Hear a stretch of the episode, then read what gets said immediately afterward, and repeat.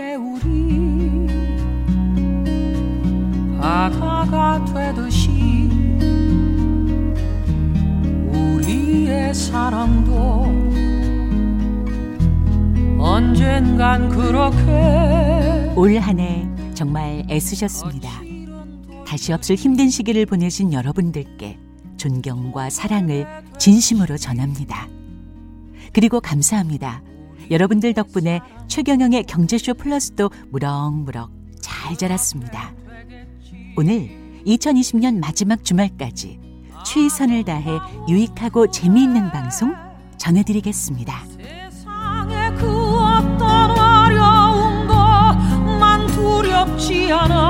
이 사랑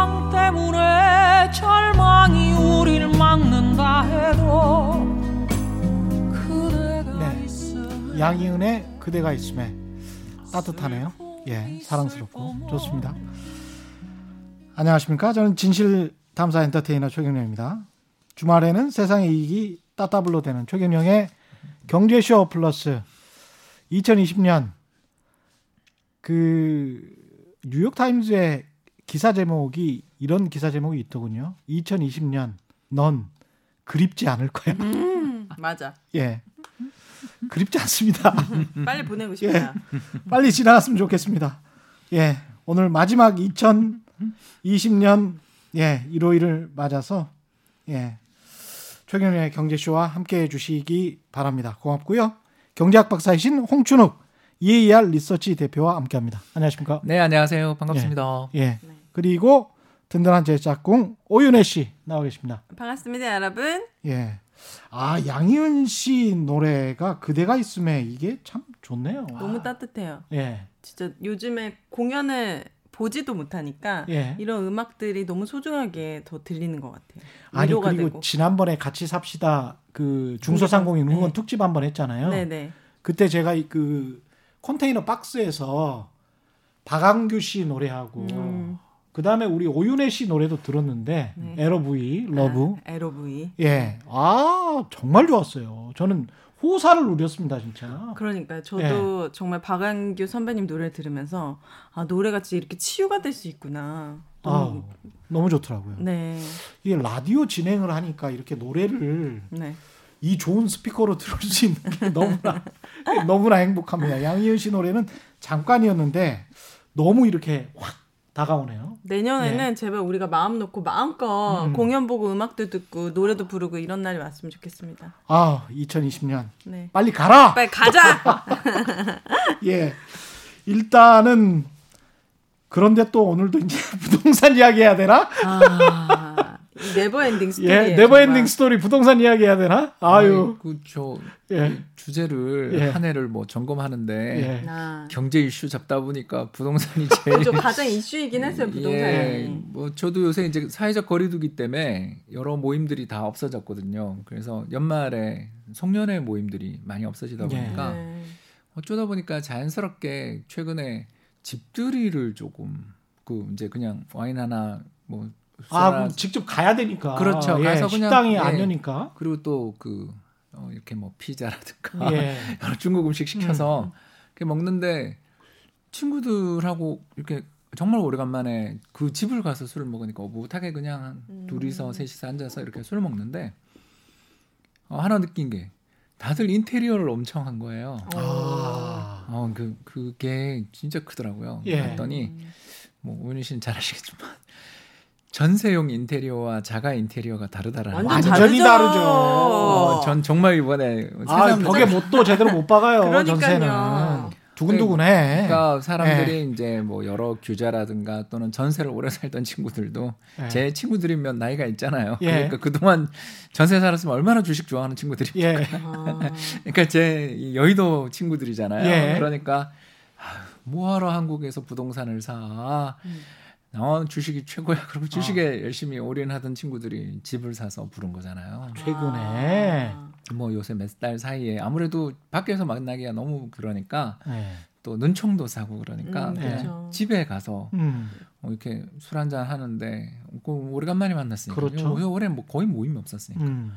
그 이야기할 게 화제가 당연히 이거- 집사수니까. 야 이건 뭐야 이렇게 예. 조명이 좋은데 뭐 이렇게 예. 이야기하다 보니까 아 자가 인테리어라고 뭐 그러면서 아. 이야기를 하는데 음. 요즘에 정말 몇 안 되는 호황 산업이 첫 번째는 여러분 뭐 다 아시는 그 넷플릭스나 음. OTT 요새 우리나라 왓챠도 나오고 음. 또그 드라마 예전에 했던 거 다시 보는 것들 굉장히 요새 그 접속량이 엄청나게 맞아요. 늘었대요. 저도 구매했어요 최근에.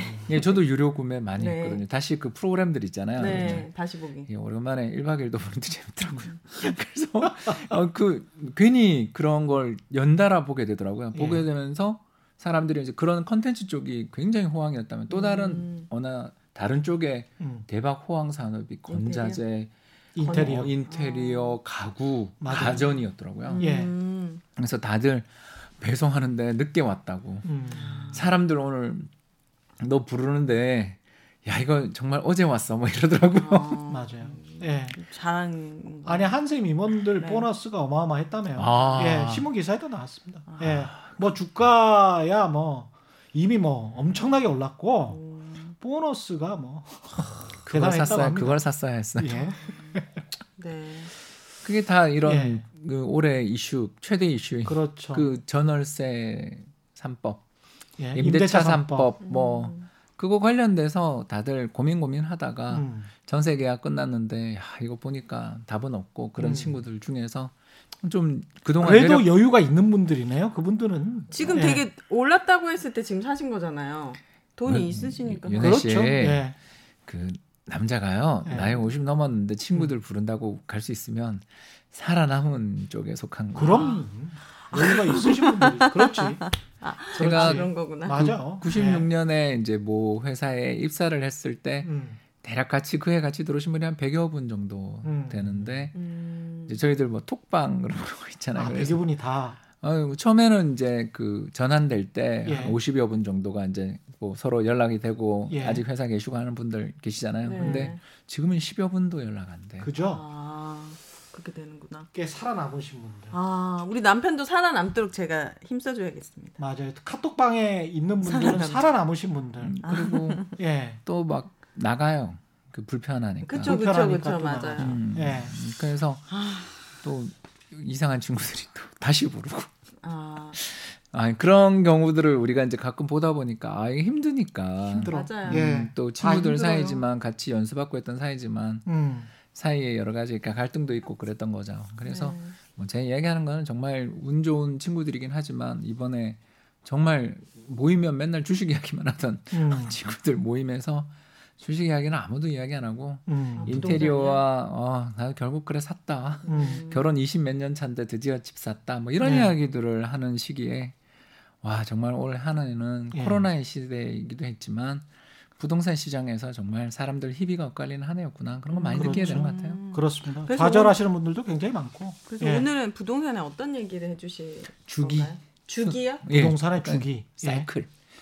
오르고 그러니까 내리고 이런 그런 것도 것들이? 있지만 음. 어, 이 부동산이 왜 이렇게 한번 오르기 시작하면 정말 별의별 정책이 나와도 계속 오르고 음. 또 반대로 한번 빠지기 시작하면 예. 별의별 부양책이 나와도 계속 빠지는 예. 그런 특성을 지니고 있는 거에 대해서 오늘 좀 이야기를 하려고. 아. 어. 근데 저는 궁금한 재밌겠다. 게 예.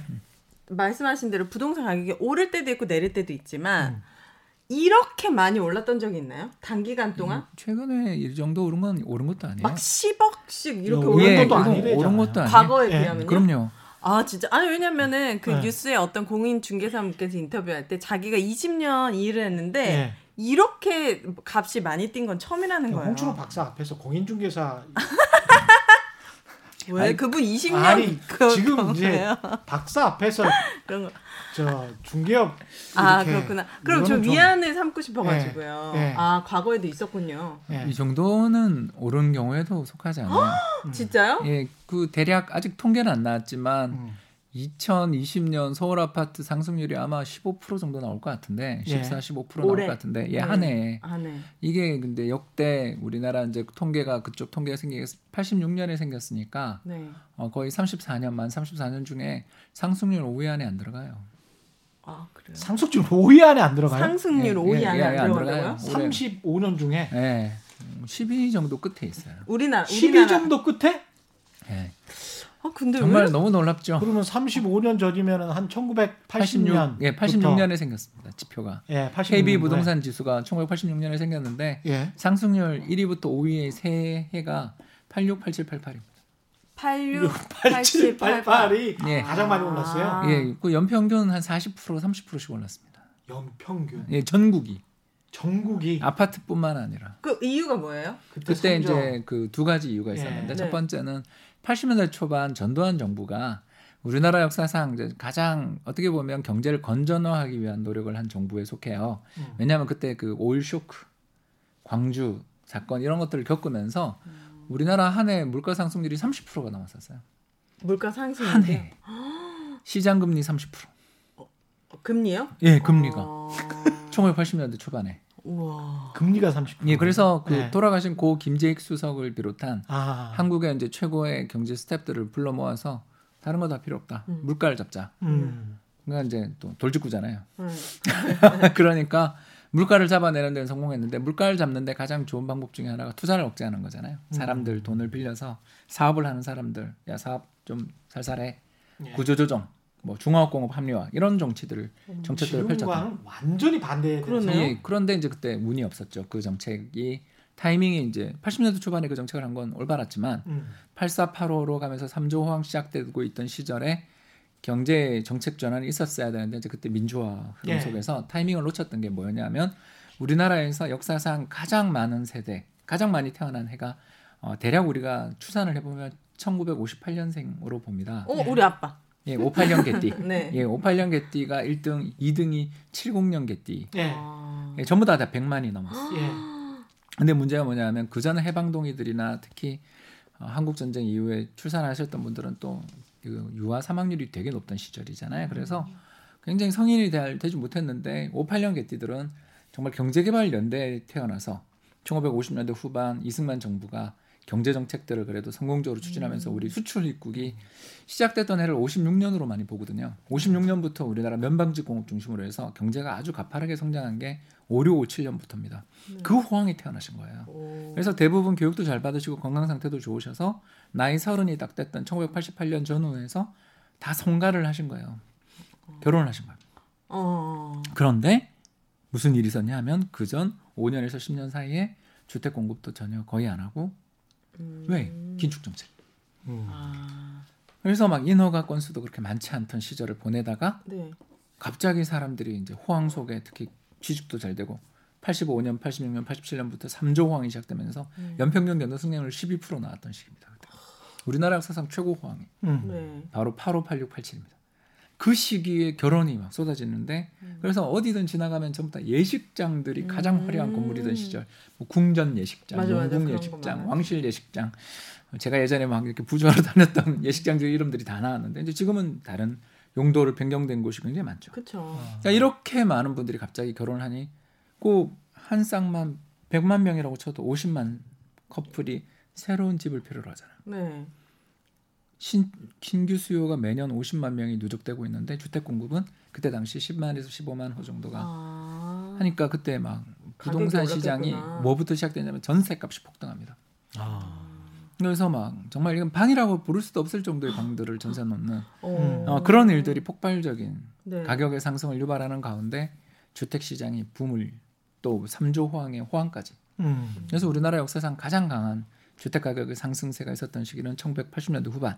예. 두 번째로 강했던 상승세는 DJ 정부 말부터 노무현 대통령 초기까지의 음. 가장 강하게 올랐던 시기는 2002년, 2006년. 아. 이게 또 우리나라 역사상 역대 상승률 또 5위 안에 다 들어가는. 아 정말요? 네, 몇 그때도? 역시 이- 한30% 정도씩 오르고 40% 오른 애도 하나 있었고 그렇습니다. 그러니까 이런 상황들을 보면 네. 우리가 부동산 시장을 보면 이번에 가격 상승이 2020년이 정말 격렬해서 그렇지 사실 2014년 바닥 찍고 15, 16, 네. 17, 18, 19년까지는 그래도 오른 것도 아니었어요. 그런데 2020년 음. 상승률의 상승으로 보면 6년 연속 상승이 이어지는 해에 폭등해 버려서 충격이 굉장히 컸던 거죠. 근데 이게, 그때는 이게 마지막 불꽃인지가 제일 궁금해요, 사실은. 불꽃. 예. 이게 이게 2020년 팍 터진 것 같은데 음. 이게 마지막인지 근데 또 계속 되는 건지 말씀하실 때는 막 음. 경기도 호황이고 뭐 수출도 다- 잘 되고 뭐 GDP도 높고 했던 상황에서 이제 막 올랐잖아요. 그렇죠. 근데 지금은 완전 반대잖아요. 그러니까 근데 괴로운 부동산은 거죠. 올랐잖아요. 그러니까 괴로운 거죠. 우리가 이제 어, 3조 호황 때는 경기 또 2002년부터 2006년 사이 부동산 가격이 막 그렇게 급등할 때는 중국 붐, 음. 중국 경제 성장 붐이었다면 지금 부동산 오르는 건 해외 여건은 솔직히 별로 안 좋잖아요. 근데 왜 오르냐 그러면 결국 주택 공급 부족, 우리 전두환 정부 때 주택 공급 부족이 가장 큰 굉장히 맞닿아 있다고 볼 수 있는 거죠. 음. 주택 시장에서 2011년, 12년부터 그 어, LH 공사라고 예. 네.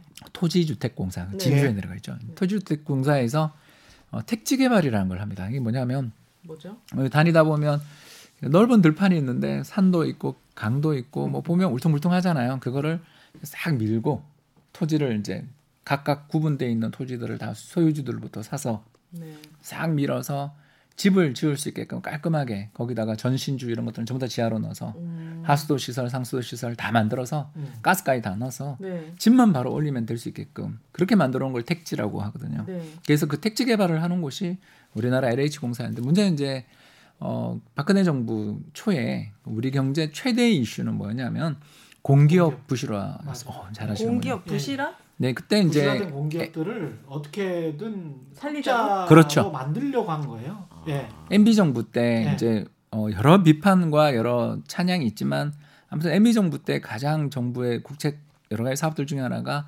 4대강 음. 그리고 더 나가서 원자력 발전 이런 것들을 통해서 수출 산업화하기 위해서 해외 원자로 수출하려고 그랬잖아요. 어. 그때 뭐 아랍에미레이트에 수출한다 막 그런 이야기들 기억나시죠? 더 나가서 뻥이 많았죠. 예, 또 하나가 그러니까요. 광물 개발, 예. 자원 개발 혹시 기억나세요? 네. 막 이런 걸 통해서 그것도 뻥이 많았죠. 아. 아니 자꾸 옆에서 그렇게 추임새가 이상해. 약간 센 추임새 말고요. 예. 맞아요. 그 정도로 예, 해주세요. 예, 예. 최 기자님. 그래서 이런 일들이 벌어지고 나니까 그 다음 이제 정부가 들어서 박근혜 정부 때 딱 보니까 아, 그래 사업은 뭐 좋은데 그 사업들을 전부 다 추진한 주체들이 공기업들이다 보니까 공기업들의 부채가 그냥 수백조로 불어나 있었던 거예요. 그래서 국가 부채는 얼마 안 늘었는데 네. 국가 부채 늘어난 건 거의 없었다 쳐더라도 공기업의 부채 특히 LH공사와 한국전력 이 두 양대 거대 공기업의 음. 국가 그 부채들이 다 100조가 넘어서는 진짜입니다. 어. 이런 일이 벌어지게. 되니까 네. 구조조정을 들어가게 됐고 그 과정에서 한국전력 같은 경우는 이제 전력 요금의 인상도 그때 있었던 게 기억나실 겁니다. 그 블랙아웃 되고 막 혹시 기억 안 나세요? 예. 전력이 그냥 하루 아침에 여름에 여름에 그 더운 여름에 한 몇 년 전 여름이었어요. 서울에서요? 예. 아니 그래서 난리 났어요. 전국적으로 예. 다 같이 벌어졌어요. 어. 예. 그래서 우리나라 역사상 뭐 거의 그 정말 1960년대나 있었던 일이 벌어진 20년대 초반에 그것도 서울에서 대규모 정전이 벌어졌어요. 네. 그래서 저희 같은 경우는 저는 이제 뭐 기금에 있었는데 이 스튜디오가 하나 있다면 여기서 불을 두 개 켜고 있었어요. 그리고 여름에 이제 에어컨을 못 켜게 하니까 온도와 습도를 재는데 습도가 90 몇 퍼센트에 실내 온도 37도 이그 상황에서 이렇게 일을 했던 기억이 나요. 그래서 하루에 맨날 옷을 두 장씩 세 장씩 그 와이셔츠를 이제 네. 일을 그러니까 그렇게까지 힘들었던 이유가 바로 그 전에 있었던 여러 일들의 음. 어떻게 보면 좀 구조조정 과정들도 있었던 거고 음. 또는 약간은 방만했던 거에 대한 또이 음. 되감기 이런 정책들이 음. 있었던 거죠. 그러다 보니 이제 LH 공사로 잠깐 화제를 맞추자면 LH 공사는 결국 2011년 12년 이후에 일체의 택지 개발을 중단해요. 아. 그러니까 LH 택지 개발을 중단한 것으로 끝나는 게 아니라 기존에 개발해놨던 택지들을 민간 건설사들한테 팔기 시작한 거죠. 돈이 왜냐- 없어서? 어, 아니 구조 조정을 해야 되니까. 네. 맞아요. 부채를 네. 줄이는 게 최대 목표니까. 음. 네. 그래서 예전 데이터긴 한데 70조 원까지 그걸 줄이는. 그럼 40조, 50조 이상의 택지를 팔았다는 거잖아요. 그 알토란 같은 택지들을 이제 언제 그 집이 지어졌냐면 2014년 주택시장 바닥 찍고부터 가격이 오르기 시작하니까 그 택지가 전부 그때 분양이 되기 시작했죠. 아. 그래서 2014, 15, 16에 뭐 고동 택지 지구라든가 덕은 택지 지구라든가 막 여러 가지 수많은 그 택지 지구들에서 다양한 주택 공급들이 나와서 그래서 주택 가격이 바닥을 찍고 오르긴 올랐는데 공급이 충분하니까 가격 자체만 놓고 보면 막 오르는 분위기는 있었지만 급등은 안 했던 게 이제 2015, 16년이 딱 되니까 공급되는 추가 택지는 소멸돼 버린 상황에서 아. 가격은 비싸. 가격은 이제 점점 택지 계속 가격은 입주, 입주. 물량은 올라가고 있는 거지만 이제 새로 조성되는 택지는 없으니까 이제 무슨 일이 생기겠어요? 고분양가 이야기들이 이제 그때부터 나왔던 것이 피. 예, 뭐 피도 붙고 어, 다양한 형태로 특히 이제 저 김포공항 근처에 있는 모택지 같은 경우는 어마어마하게 비싼 값으로 음. 땅 장사한다 막 이런 이야기까지 붙을 정도로 택지가 희소해진 거예요. 네. 아, 저게 제가 한 마디만 좀 붙이고 싶은데 한 마디만 하세요. 예. 네. 이전 과정에서 이명박 정부에서 박근혜 정부로 넘어갈 때 시행령 하나 딱 고치거든요. 규칙을 규칙을 하나 딱 고치는데 네. LH가 원래는 택지를 조성할 때 그 조성 원가만 원가에 딱 플러스 물가 상승률 정도만 받기로 돼 있었어요. 네. 건설사들에게. 네. 그런데 절대 아니죠. 그거를 쓱 바꿔버린 거예요. 감정 평가로 바꿔버린 거예요. 누가 바꿨죠?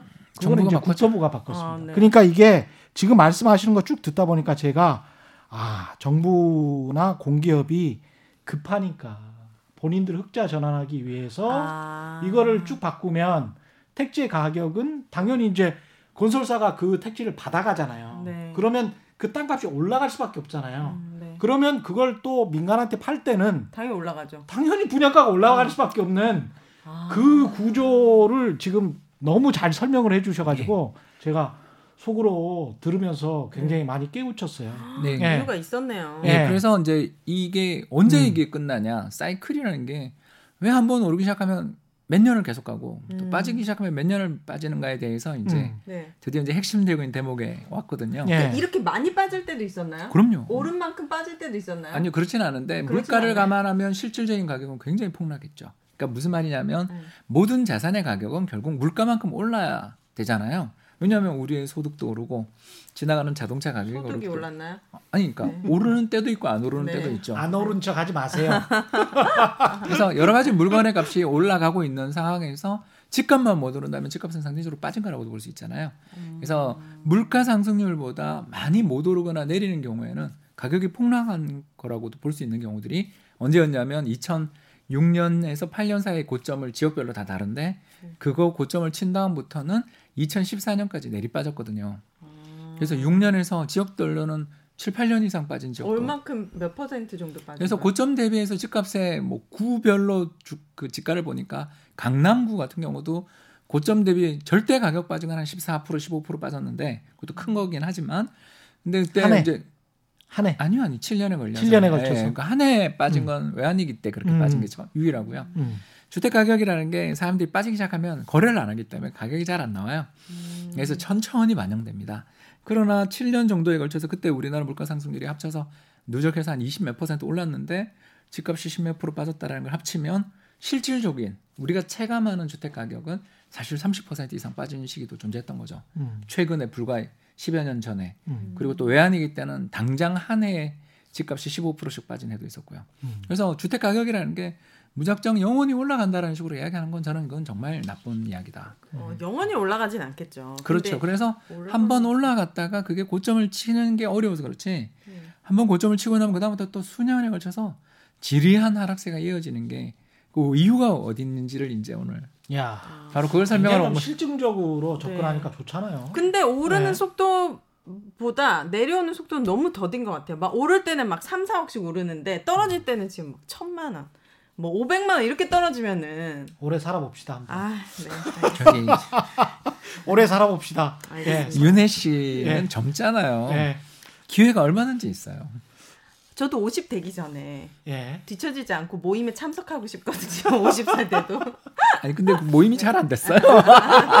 아니 아니 아까도 웃으면서 잠깐 이야기했지만 예. 사회적 거리두기에 철저하게 이루어진 게 예. 정말 친구들 모이는데 네 명이야예요 다. 예. 잘하셨어요. 아, 잘 안 돼요. 예. 그게 다들 뭐 집에 수험생들 있고 그러면 음. 아유 나 좀 사람 맞아요, 많은데 안 맞아요. 갈래. 한참 또 그럴 나이니까. 그런 예. 것도 있었고 음. 또 친구가 아무래도 잘 돼서 불렀는데도 불구하고 캥기는 사람들도 좀 있는 거고 아, 그런 거잖아요. 그럼요. 음. 그래서 이제 어 드디어 이제 이야기를 17년으로 이제 가게 됐는데요. 2017년이요? 그래서 네. 이제 최근으로 왔죠. 음. 그래서 이제 2017년에 돼서 집값이 완만하게 오르고 있었어요. 뭐 그렇게 급등하지는 않았습니다. 급등하지는 않고 있었는데 이제 그때부터 우리나라 내부에 이제 이 주택 공급에 있어서 문제가 생기기 시작한 게 세 가지 정도의 문제가 생기기 시작했던 것 같아요. 예. 돌이켜 보면 15, 16년부터 17, 18년 사이에 생긴 세 가지 문제가 첫 번째가 이제 뉴타운이 해제됐다. 해제. 해제됐죠. 그래서 그러니까 여러 가지 1기, 2기, 3기 뉴타운이 있어요, 서울에. 그런 여러 가지 뉴타운이 있습니다. 그래서 저도 산동네 아파트를 가지고 있었던 사람으로서 잘 알거든요. 예. 그래서 그 노후 주택들을 잘 바꿔서 새로운 집을 공급해 주자라면서 예전 이명박 대통령이 시- 서울시장 시절부터 해서 오세훈 시장까지 해서 3기에 걸쳐서 뉴타운을 선정했었는데 그게 어, 부동산 시장도 침체에 빠지고 노후 주택에서 언제 이거 뉴타운 아파트 지을 때까지 무작정 기다려야 되냐라는 불만들이 많아지니까 뉴타운을 지구 해제를 했거든요. 예. 그래서 그 지구 해제되면서 대충 잠재적으로 공급 물량이 줄어든 게 서울에서 물어든 게 한 20만 호에서 30만 호 정도의 아. 아파트 신축 물량이 이제 줄어들었다라고 이야기하시는 분들이 있어요. 그게 정확하지는 않죠. 왜냐하면 용적률 어떻게 적용하냐 따라서 또는 소형 평형 아파트 얼마 넣느냐 따라서 다르니까 네. 대략 20에서 30만 원 사이일 거다.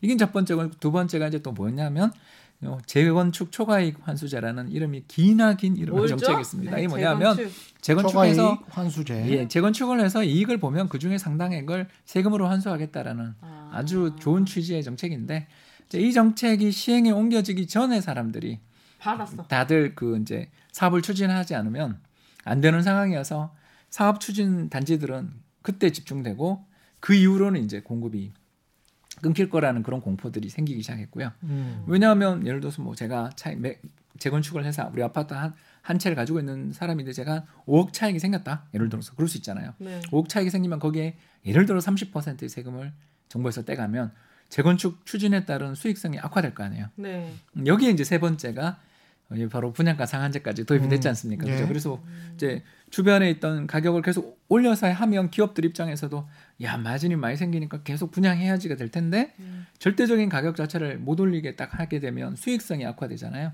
그러면서 주택 착공이나 분양의 열의들이 음. 떨어지겠죠. 물론 이제 대신에 로또 당첨되신 분들처럼 어 청약해가지고 청약 가점제니까 점수가 그러니까요. 돼서 아주 싼 값에 뭐 얼마 전에 예를 들어서 수색에 있는 어, 재개발 물량 같은 경우는 뭐 정말 어마어마한 경쟁이었잖아요. 그리고 바로 당첨되자마자 그분이 뭐 5억 이내 8억 이내 이익을 얻었다.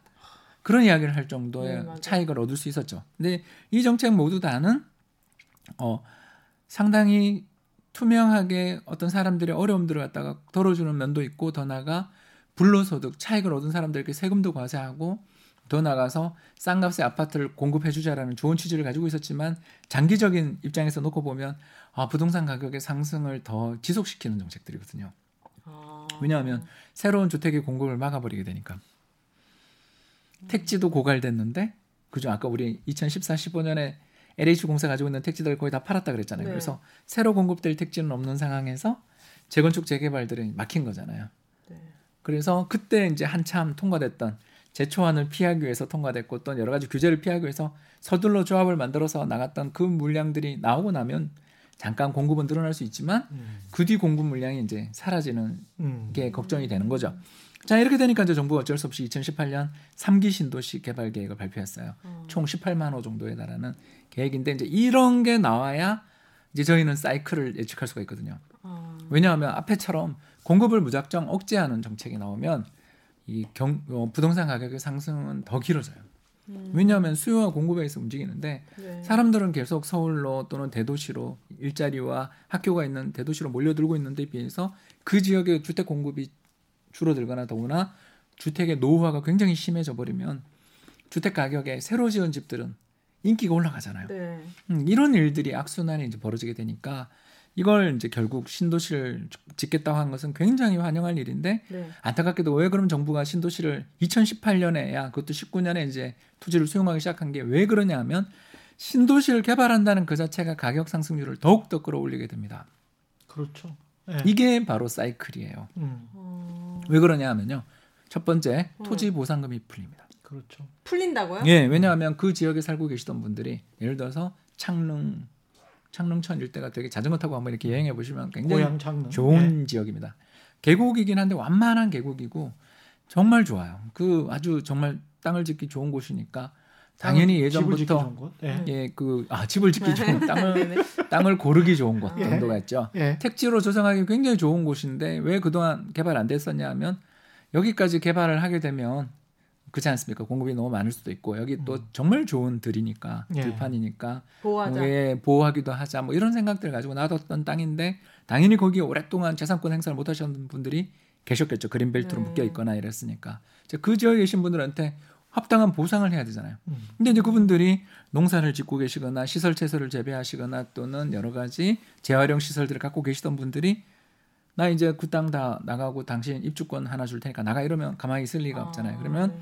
뭔가 자기가 새로운 사업을 하거나 뭔가 새로운 투자를 하기 위한 돈들이 필요하니까 네. 그 협상들을 하시는 과정에서 음. 아무래도 예전처럼 여기서 여기까지 다 수용 이렇게 못 하잖아요. 네. 그렇지 않습니까? 그렇죠. 택, 어, 이걸 바로 택촉법이라고 부릅니다. 택지개발 촉진법이라고 부르는 네. 그 법은 그냥 여기서 여기까지 일할 계산해서 다 나가 이러던 시절도 있었어요. 네. 한국은 어. 일기 신도시 진짜 그렇게 만들었어요. 그래서 개발하자마자 3년 만에 시범 단지들 입주하고 막 그랬습니다. 그때는 어. 옛날에 정말 그랬어요. 그럼 다 지금은 지금은 거죠. 엄청 오래 걸리겠네요. 지금 삼기심 도시. 특히 지금 그 계산지구 같은 경우 음. 가장 알짜라고 불리는 하남 계산지구가 지금 상당히 진통을 많이 겪고 있습니다. 저는 한 5년 안에 될 줄 알았는데 뭐 이거 택도 한 30년을 아, 걸리. 꼭 그렇진. 않아요. 예. 어, 쇼미더머니 예. 돈 돈이 네. 중요하죠. 아니 감정 평가 다 해가지고 하는데 또 그거에 만족 못 설득해요. 하시는 분들을 이제 예. 설득하기 위해서 여러 인센티브들을 주게 되겠죠. 지금 그걸 하고 있다는 거예요. 하고 있습니다. 이미 하고 있습니다. 예. 엄마. 근데 이제 그 과정에서 이제 두 가지 문제가 생기는데 네. 이제 첫 번째 문제는 토지 보상금. 어마어마한 토지 보상금이 풀릴 텐데 대략 한 50조 원 정도. 그리고 과거 2기 신도시, 1기 신도시 당시에 택지 개발을 하게 될 때 풀렸던 돈들의 상당수가 전부 다시 부동산 시장에 유입됐다라는 거죠. 네. 왜 그러겠어요? 가장 수익률이 좋아 보이는 자산이 돈은 들어오잖아요. 네. 그리고 제일 최근 5년 동안 계속 지치지 않고 올라갔던 자산이 부동산이니까 네. 3기 신도시에 부작용이 있다는 걸 알면서도 정부가 지은 거 아니겠어요? 음. 그러면 3기 신도시에 토지 수용되신 분들이 느끼는 마음은 어떻겠어요? 야, 제일 좋은 자산, 제일 안정적인 곳에 넣어야 돼. 음. 그 돈이 다시 부동산 시장에 또 들어오게 될 가능성이 네. 굉장히 많겠죠. 자, 두 번째. 두 예. 번째. 자, 그렇게 해서 정부가 또 공공 재건축 재개발을 작년에부터 추진하기 시작했잖아요. 그죠? 네. 그래서 이런 공공 부문의 재건축 재개발 그리고 3기 신도시들의 어떤 주택 공급들 이런 것들이 이루어지게 될 때 또 문제가 뭐냐면 자, 공공 재건축 재개발을 하게 되면 그 지역에 살던 분들이 나가야 재건축이 되죠. 네. 자, 그분들의 전세 수요는 어디로 갑니까? 전세 수요요? 예, 그분의 거기 사시던 분들은 다 서울이나? 경기도? 인근에 직장을 갖고 어. 계시니까. 노후화됐지만 아무튼 그 산동네 달동네에 살고 계셨던 거잖아요. 네. 음. 그렇지 않습니까? 네. 우리 그 빌라촌에서 살고 계셨던 거잖아요. 저도 반지하에서 엄청 오래 살았거든요. 음. 그런 곳에 살다가 나가야 되잖아요. 그럼 나가게 되면 그분들의 이주 수요가 또 생기겠죠. 그렇죠. 어. 그러면 전세를 또 올리겠죠. 아. 요새 전세가 오르는 이유를 이제 임대차 3법뿐만이 아니라 음. 공급 물량이 없는 과정에서 새로운 신도시와 공공 재건축 또는 여러 재건축 추진 과정에서 멸실이라고 하잖아요. 집이 없어지는 거에 따른 이주 수요까지 생기는 거죠. 따라서 이런 요인을 생각해 보면 결국 과거 우리나라의 역사적인 부동산 시장의 흐름 1986년부터 지금까지 만 44, 34년 동안의 흐름을 보면 아주 특징적인 현상을 하나 알, 알- 발견할 수 있어요. 바로 뭐냐면 신도시 개발이 시작된 다음부터 그 뒤 1, 2년 더 오른다. 아 신도시 개발이 시작되고 그 뒤 1, 1, 2년이 2년 더 오른다. 더 오른다. 더 가파르게 오른다. 그 신도시 개발이 언, 이, 올해부터 88년. 시작했는 1988년 아, 네. 또 2003년 그리고 2018년. 18년이요? 예, 이렇게 지금 아. 결정이 된 거죠. 계획이 결정된 거죠. 근데 이제 토지 보상금을 주고 택지를 만들어내고 지정을 하고 이렇게 하는데 걸리는 시간들도 꽤 오래 꽤 오래 걸리지만 이제 예전에는 짧았고요. 음. 아까 잠깐 말씀드린 네. 것처럼 시범 단지 기준입니다. 그러니까 완전히 정말 허벌판에 그냥 아파트 하나 덜렁 세워졌던 그런 지역에 출퇴근하셨던 분들 입장에서는 1991년, 92년에 신도시 입주하신 분도 계십니다. 어. 88년에 지정했는데. 대박. 예, 대박이죠. 그런데 어 2003년 4년에 2기 신도시가 이제 시작됐잖아요. 가장 빨리 지정됐던 게 이제 판교죠. 판교 2003년으로 저는 기억하는데 네. 아무튼 판교의 첫 번째 주택 입주가 언제 있었냐면 2008년 입주가 있었어요. 5년. 5년 걸렸죠. 음. 이것도 굉장히 빨랐습니다. 그렇네요. 어, 가장 느린 검단 같은 경우는 2008년 지정됐는데 입주가 2020년 전에 이루어졌잖아요. 11년 걸렸습니다. 그러니까 왜 이런 일이 벌어졌는지 이제 오늘 이유를 아시겠죠. 민주화된 세상을 살고 있잖아요, 우리가. 다 이거 다 의견 들어주고 주고 다 보상을 해드려야 어, 되니까 보상도 적절하게 뺏지를 보상을 못 하잖아요. 토지를 뺏지를 못 하잖아요. 자기 건데. 예. 거기에 하나 더 있죠. 음.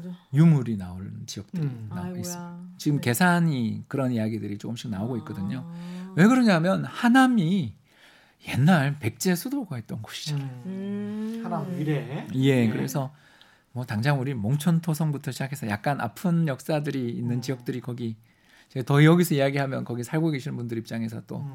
굉장히 마음이 음. 어, 쓰라린 부분도 있어서 여기까지만 하겠습니다. 아무튼 어. 문화재들도 또 나올 가능성이 우리나라 음. 수도권 인근은 서울 수도 정한 지 600년이고 사실 그 이전부터 어, 고구려 시대 때부터 서울 인근은 굉장히 중요한 도시였기 때문에 음. 여기 문화재가 정말 파면 다 나오는 곳들이잖아요.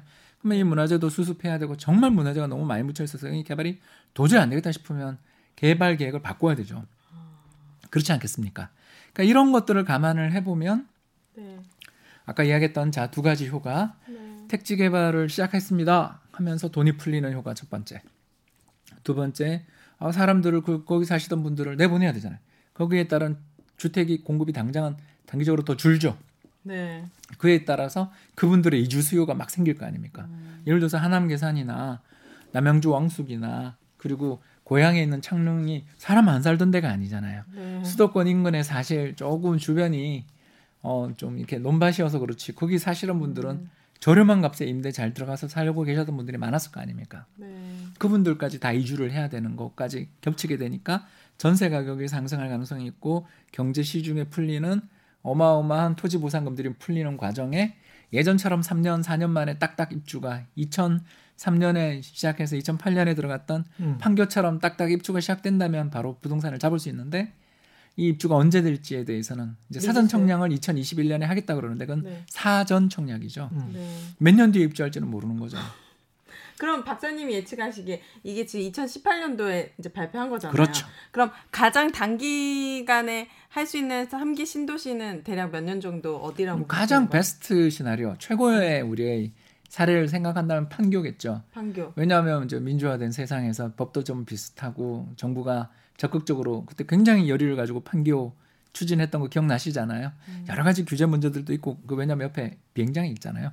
그래서 여러 가지 규제가 있는데도 불구하고 빨리 공급해야 된다라는 것 때문에 정말 열심히 어, 재정도 집중적으로 투입되고 음. 그렇게 해서 개발됐던 게 명품 신도시인 판교 아니겠습니까? 어, 네. 예, 그런 경우는 한 5, 6년 걸렸잖아요. 그런 걸 생각하면 2003년에는 아주 최고의 경우에는 2003년에는 들어올 수도 있겠죠. 어딘가는. 음, 저는 일단 뭐 어, 제일 좀 2023년 말씀하시죠? 2023, 아, 제가 2003년 예, 그랬어요. 예, 예, 예. 우리가 이게 20년을 왔다 갔다 하면서 이야기하다 보니까 2023 아, 년. 2024년 어디 예. 어디를 예측하세요? 뭐 가장 빠르다면 계양이나 왕숙 정도 생각은 하고 있는데 음. 일단 뭐 창릉도 가능성이 있고 개, 계산이 좀 느릴 거라고들 걱정을 좀 음. 많이 하고 있고요. 근데 아까 말씀하신 것 중에 신도시 한다고 하면 2년은 더 오른다라고 하면 음. 18년이나 19년 그 다음에 조금 더 처지는 시점 지금 이제 아까 민주화 이후에 토지 수용이나 이런 것들이 잘 안 되는 상황을 말씀을 쭉 하셨기 때문에 이런 거 저런 거 따지면 2023년 정도까지는 오른다 이런 말씀이신가요? 그때가 어, 음. 전환점이 될 가능성은 좀 많이 보이죠. 음, 그 시점 그 정도가 시점이 근데 이제 저는 정부가 내년에 벌써 SOC 관련 예산 엄청 투입도 하고 SOC가 먼저. 그 사회 간접 자본이라고 해서 도로 음. 철도만 건설해 주는 거에 음. 관련된 내년 예산안을 엄청 내년에 그래도 그동안 계속 줄이기만 하다가 음. 처음 증액했거든요. 이게 음. 왜 그러냐면 삼기 신도시로 연결되는 음. 철도랑 도로 깔아주려는 예산들도 거기에 꽤 포함돼 있습니다. 예. 뭐 이런 것들을 생각해 보면 정부가 열의를 가지고 있고 또 다수당이시니까 음. 어, 예산은 일단 국회에서 결정하는 거니까 적극적인 지원들이 이루어지는 최고의 사례만 생각하면 2023년 전후에는 뭔가 변화의 조짐이 나타날 수 있는 거죠. 음. 왜 그러냐면 이제 자 그때부터 음. 이제 제가 또 암울한 이야기를 좀 하겠습니다. 예. 이제 지금까지는 답답한 이야기를 했다면 이제는 암울한 이야기.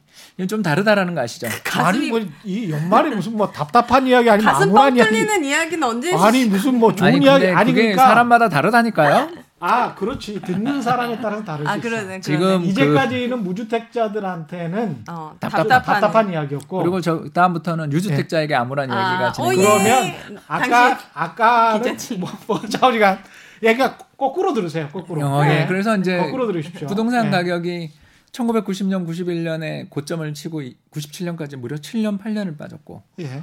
또 2006년에서 8년 사이에 고점을 치고 그다음 2014년까지 무려 6년에서 8년을 빠졌잖아요. 음.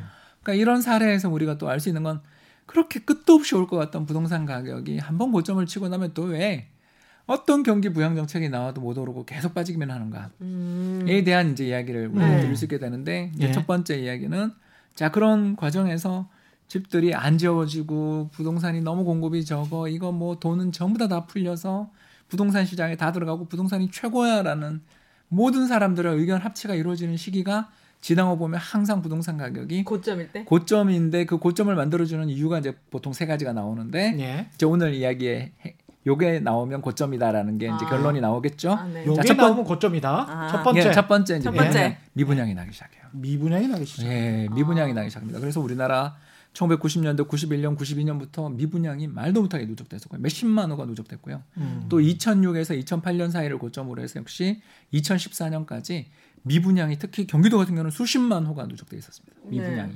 네. 안 팔려서 네. 혹시 기억 안 나세요? 전세 들어가서 살아보시고 지- 주택을 살지 말지 결정하세요.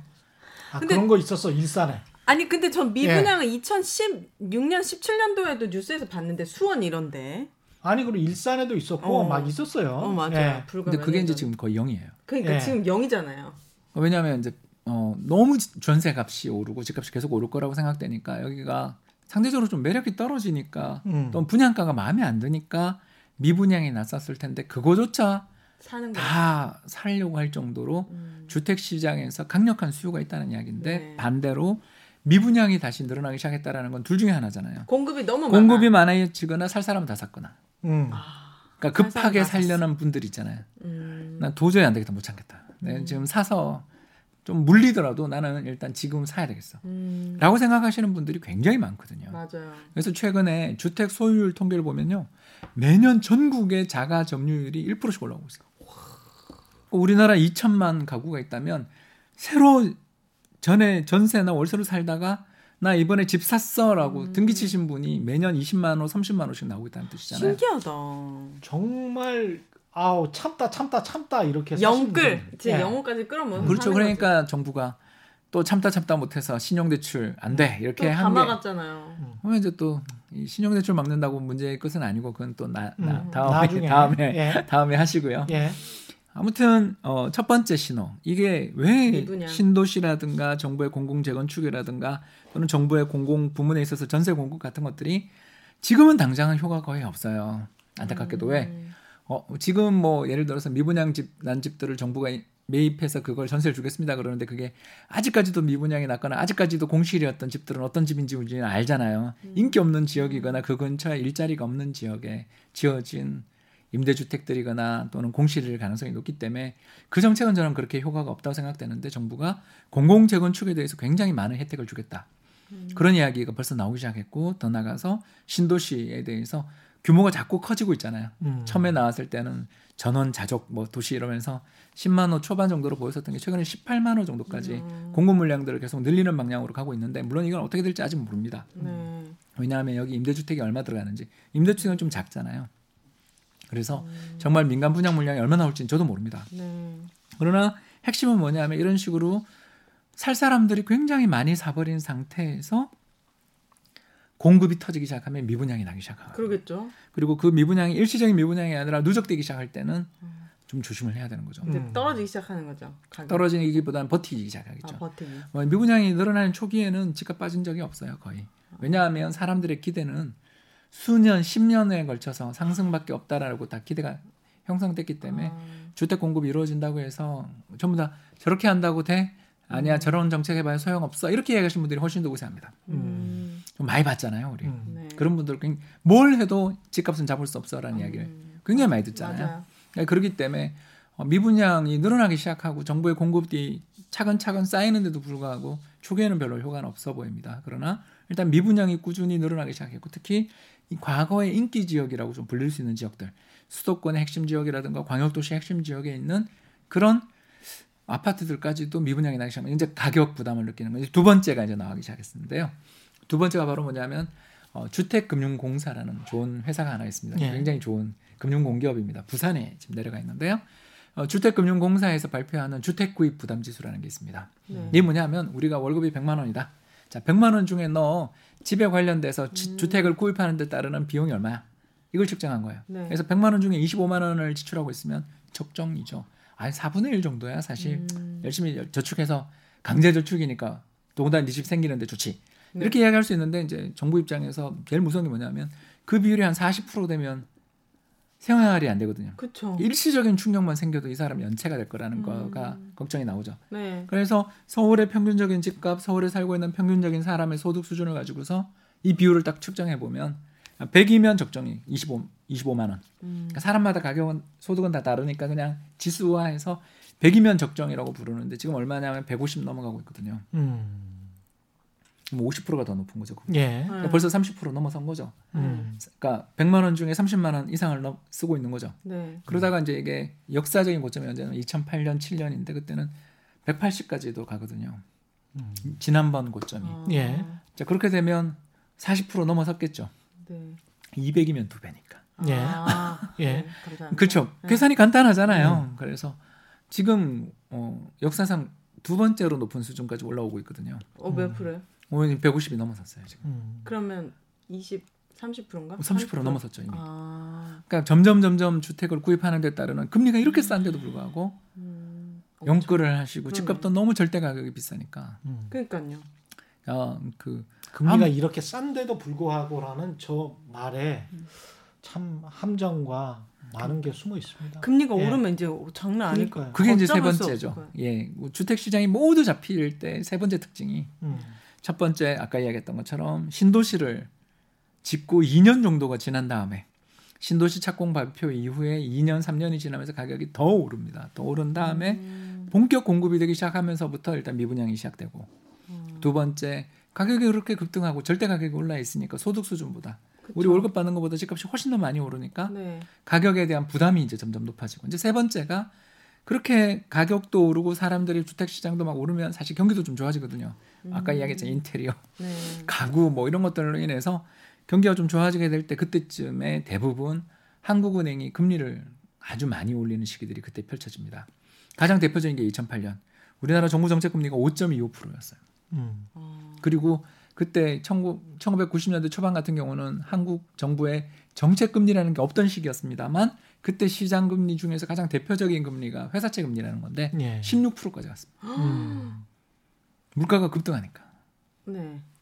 이런 식으로 부동산 시장이 역사적으로 지금 한 3, 40년 정도 우리나라의 통계가 그래도 제대로 완비됐다 싶은 통계는 그때부터인데 그때 이후에 우리나라 부동산 시장에 있어서 역사적인 흐름을 살펴보면 고점의 징후가 세 가지다라는 걸 오늘 이제 알게 된 거죠. 음. 첫 번째가 뭐냐? 네. 신도시 착공 이후에 대규모 공급이 쏟아지는 가운데 물론 분양가가 좀 높아져 있겠지만 음. 아무튼 분양가에 대한 부담 여러 가지로 인해서 미분양이 누적되기 시작할 때. 음. 음, 두 번째는 주택 구입 부담 지수들. 뭐 소득 대비해서 너무 너무 이자 부담이 커져서 도저히 못 견디겠다 하고서 어쩔 수 없이 너무 눈물 나는 케이스들이 나오는 거죠. 네. 난 도저히 이거 못 버티고 팔겠다. 그러니까 음. 정부가 산지 몇 년 안 됐는데 집을 팔면 양도세 어마어마하게 세게 부과하고 있잖아요. 내년에 아. 더 강화되거든요. 아. 그런데도 불구하고 팔아야 되는 상황으로 갈 수 있는 분들도 늘어날 수도 있는 거고요. 왜냐하면 절대적인 주택 가격이 비싼 경우에는 네. 거기다 정부가 지금 어, 마이너스 통장, 음. 신용 대출 이런 거에 대해서 규제를 가하니까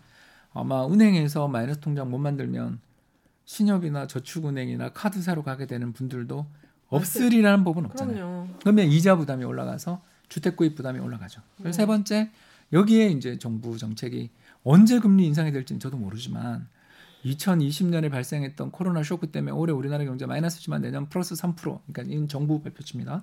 정부의 예상치가 플러스 3% 정도 나오면 내년은 금리 인상 못한다 하더라도 22년에는 정말 정부 말씀대로 3% 경제가 회복된다면 그 흐름이 이어진다면 22년부터는 금리 인상이 아주 불가능하지는 않을 수도 있는 거잖아요. 음. 처음에 금리 인상의 속도는 느릴 거예요. 천천히 올리겠죠. 0.25, 0.25 이렇게 올리지만 이제 올리는 게 누적돼 가는 시기가 어. 한번 오면 그때는 어, 누적되는 게 함께 영향을 미칠 수가 있겠죠. 왜냐하면 주택 구입 부담을 더 올리게 되고 더 나가서 내가 이 돈을 끌어서 부동산을 사느니 아이 은행 예금 넣고 이번 사이클 참지 뭐 이러는 분도 나올 수 있잖아요. 근데 지금 왜 우리가 어이 정말 슬픈 이야기입니다만 패닉 바이를 왜 하냐? 계속 오를 것 같으니까. 그것도 있고 은행 예금하러 갔더니 0%인데 아. 음. 야, 이 금리 받고 내가 여기 뭐 돈을 목돈을 넣어두고 있는 내 자신이 스스로가 굉장히 답답하게 느껴졌기 때문에 뭐라도 해야 된다는 조바심까지 겹쳐진 결과 아니겠어요? 네. 그러니까 요- 예금을 넣어놨는데 1년에 1억 원 예금을 아, 부자죠. 1억 원을 넣어놨는데 어, 1년에 예전 같으면 1억 원을 딱 넣어놓으면 한 500만 원. 음. 그렇지 않습니까? 네. 근데 지금 50만 원이잖아요. 그러니까 저도 이, 적금 만기돼서 보니까 마, 8만 원 정도 붙었더라고요. 음. 이자가. 쭉 듣다 보니까 좀 정리를 해야 될 시간인데 네. 이번 째 이번에 세 번째 하락이 만약에 온다면 음. 2023년 정도 말씀을 하셨는데 90년과 2008년과 또 다른 점이 있을 것 같습니다. 인구도 다를 것 같고 그다음에 아까 자가 보유율 꾸준히 높아졌는데 그게 걱정이에요. 예, 그게 걱정이에요. 왜냐하면 선진국이 보통 60% 초반에서 중반이거든요. 네. 우리보다 소득이 두 배 정도 높은 나라들 네. 기준 미국 미국 같은 나라들이 근데 우리가 지금 50한 8, 9% 되잖아요. 예, 59% 정도 된것 네, 같습니다. 59% 정도 돼요. 그래서 자가 보유율로 봤을 때 거의 따라왔어요. 이미 선진국을. 자가 보유율이 높으면 왜 위험한데요? 왜냐하면 살 사람이 이제 없, 없다는 이야기예요. 이미 집을 살 만한 재정 형편이 된 사람들은. 자가를 보유하고 있다 그 말이거든요. 음. 거기다 인구는 1990년과 2008년과는 달리 경제 활동 인구가 이미 쪼그라들고 있고 음. 고령화가 급속하게 진행되고 있는 시기인데 2024년도 대, 정도 되면 초 고령화 사회예요. 우리는 아. 20% 이상이 65세 이상의 인구로 점하게 되는 사회가 됩니다. 진짜. 그게 2023년에 지금 말씀하신 음. 그 시기와 만약에 금리 인상 시기와 맞- 맞물리면 맞물리면 아. 그래서 제가 계속 조심하시라고 말씀드렸던 거고 음. 홍준욱 박사 오늘 말씀 듣다 보니까 저는 등골이 서늘합니다. 참 걱정이 좀 네, 되기도 하네요. 이번에도 예, 징크스가 맞았거든요. 그 음. 신도시 발표 이후 2, 3년은 더 격하게 오른다. 예, 그러니까 과거 경험이었는데 예, 그게 1988년 네. 또 2003, 4년 음, 이번에까지 이제 세 번 반복됐잖아요. 그러니까 어그 다음에 이제 공급이 항상 부동산 시장이 이렇게 호흡이 길게 가는 이유가 오늘 설명을 이제 요약을 좀 하자면 음, 집을 짓는데 시간이 오래 걸려서 그렇거든요. 음. 바로 뚝딱 나오는 게 아니고요. 음. 음, 그 택지를 특히 조성하는 데 시간이 이제는 많이 걸려요. 예전에는 그렇네요. 정말 여기서 여기까지 줄치면 끝이었는데 이제는 그렇지 않잖아요. 우리 더군다나 사람들의 소득 수준도 높아져서 아파트나 이런 데서 굉장히 원하는 게 많잖아요. 그러다 보니 이런 설비들을 갖추는데 시간이 좀 걸리고 토지 보상도 해줘야 되고 문화재 발굴도 해야 되기 때문에 이런 여러 가지 일들을 하면서 집을 지어 나가다 보니까 이게 어, 불균형이 지금 좀 불균형이잖아요. 적정이라고 보기 어려운 가격으로 이제 향해 가잖아요. 음. 그럴 때 좀 적기에 공급이 이루어졌다면 이게 참 잘 해결됐을 텐데 어. 적기에 공급이 잘 이루어지지 못하는 면이 있다 보니 지연된 거죠. 음. 그 지연의 원인은 어, 뭐 지난 한 10여 년간 제가 아까 잠깐 풀어드렸던 여러 정책의 선택의 결과가 지금에 온 거잖아요. 네. 그렇기 때문에 쉽게 풀기 어려운 문제인 거고 또 그 거꾸로 이야기하면 아까 제가 방금 말씀드린 세 가지의 고점 징후들이 나타나는 시점에는 주택 시장이 좀 흔들릴 수도 있다. 근데 그게 뭐 폭락이냐 어 그냥 지난번처럼 한 5, 6년에 걸친 이렇게 옆으로 쭉 흐르면서 물가 대비 못 올라서 실질 가격의 조정으로 가느냐는 이제 향후 또 음, 정책이라든가 네. 세계 경제 환경을 또 우리 보고서 판단을 해야 되겠죠. 알겠습니다. 아, 네. 여기까지 해야 되겠습니다. 오늘 참 유익한 시간이었습니다. 최경령의 경제쇼 플러스 오늘 함께해 주신 EAR 리서치의 홍춘욱 대표 그리고 오윤혜 씨였습니다. 고맙습니다. 감사합니다. 감사합니다. 예. 올바른 투자와 올바른 투표는 다르지 않다. 세상의 이익이 따따블로 되는 최경령의 경제쇼 플러스였습니다. 고맙습니다.